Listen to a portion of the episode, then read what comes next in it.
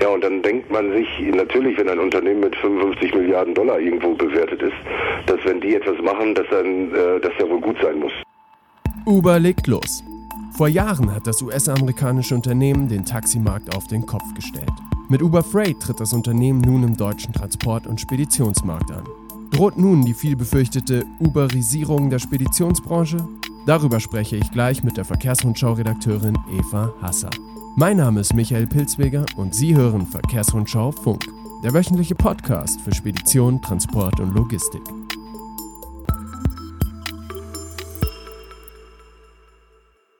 Jeder hat gesehen, wie die Uber-Organisation praktisch den, den, Taximarkt in den USA komplett über den Haufen geworfen hat, komplett neue Marktstrukturen geschaffen hat und wirklich auch eine echte Disruption in dem Markt äh, geschaffen hat. Das war Jörg Frommeier, lange Jahre Senior Vice President Road Networks bei Kühne und Nagel und heute CEO von Colo 21. Jetzt ist es offiziell. Uber Freight steigt in den deutschen Speditionsmarkt ein. Das kündigt das US-amerikanische Unternehmen an. Ein Albtraum vieler Spediteure, Albtraum deswegen, da eine große Angst herrscht, genauso schnell und überraschend unter die Räder zu kommen wie einst das Taxigewerbe, welches heute nur noch mit Verboten versuchen kann, sich gegen Uber zu wehren. Aber was macht Uber Freight eigentlich? Kurz gesagt, die Online-Plattform bringt Frachtgut mit freien Transportkapazitäten zusammen. Der Frachtmarktplatz bietet dabei Verladern in Echtzeit Zugang zu Preis und Kapazität und ermöglicht es so, Fracht nahtlos transparent und zuverlässig zu bewegen. Verlader erhalten zudem Echtzeit-Performance-Informationen. Schon jetzt können sich Transportunternehmer über die Uber Freight App registrieren. Sie erhalten dann ein Paket mit der Bitte um Firmendaten, Versicherungsunterlagen und entsprechende Lizenz- und Zahlungsinformationen. Ein Compliance-Team von Uber Freight stellt dann sicher, dass alle Unterlagen in Ordnung sind. Die Transportfirmen erhalten im Gegenzug alle relevanten Informationen zu einer Ladung. Ein Thema, das viele beunruhigt, ist der Preis. Auf Anfrage, wie die Preisermittlung erfolgt und auf Basis welcher Parameter diese erfolgt, antwortet das Unternehmen uns eher vage. Versender bekommen automatisch einen Fixpreis übermittelt, sobald sie ihren Transportauftrag auf der Plattform eingestellt haben.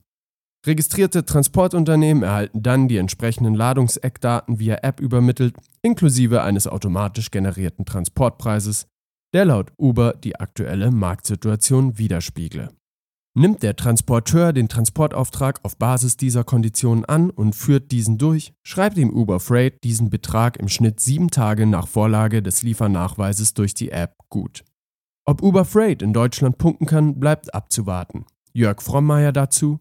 Ich habe da mal gefragt, was unterscheidet euch denn von den Senders oder von einem Timocom oder ganz besonders auch von einem Transporion? Dann wurde über die tolle App und die tolle Technologie gesprochen, wo ich sage, die Technologie haben andere Startups auch. Das ist nicht das Problem. Die Problematik liegt in den Marktkräften.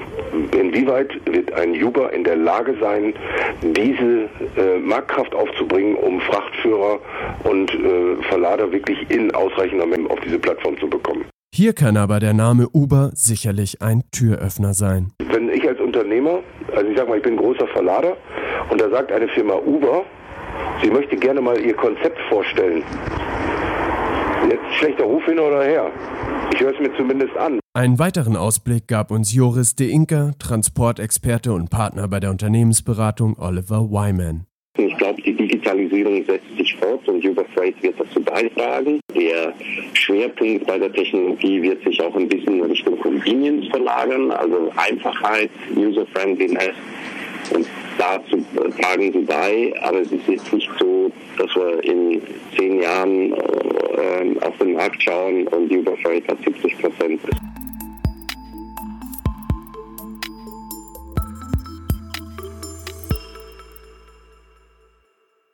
Ich begrüße nun Eva Hasser, Redakteurin der Verkehrsrundschau und Expertin digitaler Geschäftskonzepte in der Transport- und Logistikbranche. Eva, jetzt ist es offiziell. Uber Freight startet in Deutschland. Ist das der richtige Zeitpunkt? Eigentlich hatten wir schon in den letzten drei Jahren damit gerechnet. Und gerade in dieser Zeit hat sich im deutschen Speditions- und Logistikmarkt sehr viel getan in Sachen Digitalisierung. Erstens haben sich sehr viele Logistik-Startups in diesem Segment gegründet. Und außerdem haben sehr viele Speditions- und Logistikunternehmen nachgerüstet. Kurz, es gibt inzwischen viele Anbieter, die eine ähnliche Lösung anbieten wie Uber Freight, zum Beispiel die digitalen Speditionen Cargonex, Instafreight oder auch Sender. Welche Marktchancen räumst du Uber Freight in Deutschland ein? Aus meiner Sicht muss Uber Freight es erst einmal gelingen, Auftraggeber und Transportunternehmen auf seine Plattform zu locken. Wie gesagt, es gibt schon genügend Anbieter mit ähnlichen Lösungen. Und von diesen Lösungen muss sich Uber Freight jetzt erfolgreich abgrenzen. Die Marke Uber allein genügt aus meiner Sicht nicht. Entscheidend wird jetzt also sein, ob Auftraggeber und Transportunternehmen die Preise, die Uber Freight hier anbietet, auch akzeptieren.